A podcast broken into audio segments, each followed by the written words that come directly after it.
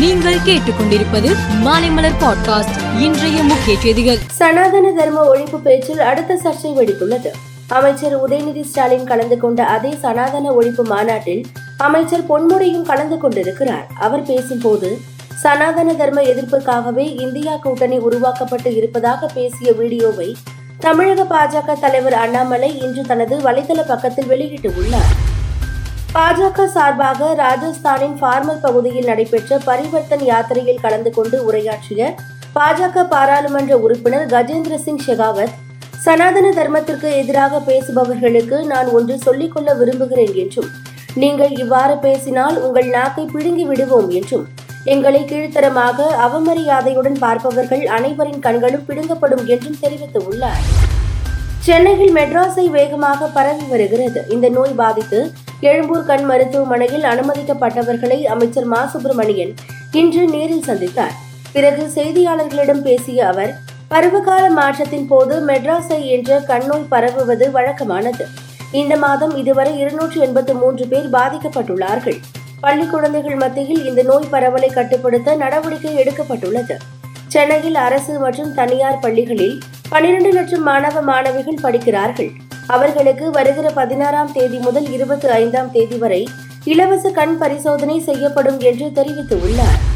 விலைவாசி உயர்வு வேலையின்மை ஆகியவற்றை கண்டித்து இந்திய கம்யூனிஸ்ட் கட்சி வடசென்னை மாவட்டம் சார்பில் பாரிமுனையில் இன்று மறியல் போராட்டம் நடந்தது. போராட்டத்திற்கு மாநில செயலாளர் முத்தரசன் தலைமை வகித்தார்.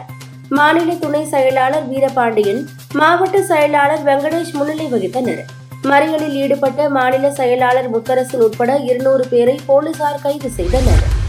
பாஜக தேசிய தலைவர் ஜே பி நட்டா சனாதனத்திற்கு எதிராக திமுக பேசி வருவதற்கு சோனியாவும் ராகுலும் தான் காரணம் என்று குற்றம் சாட்டியுள்ளார்.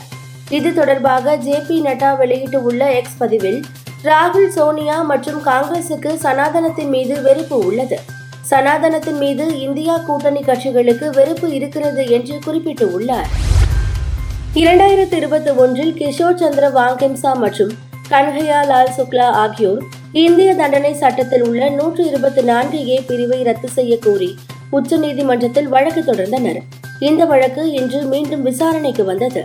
இதனை விசாரித்த மூன்று நீதிபதிகள் கொண்ட அமர்வு இந்த வழக்கில் பல அம்சங்கள் விசாரிக்கப்பட வேண்டியுள்ளதால் இதனை குறைந்தது ஐந்து நீதிபதிகளையோ அல்லது ஏழு நீதிபதிகளையோ கொண்ட ஒரு அரசியலமைப்பு அமர்வு விசாரிக்க வேண்டும் என கூறி உத்தரவிட்டனர்.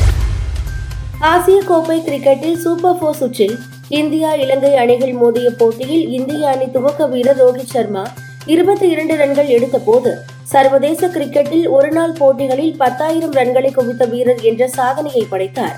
மேலும் குறைந்த போட்டியில் பத்தாயிரம் ரன்களை குவித்த சச்சின் சாதனையை அவர் முறியடித்துள்ளார் மேலும் செய்திகளுக்கு மாலை மலர் பாட்காஸ்டை பாருங்கள்.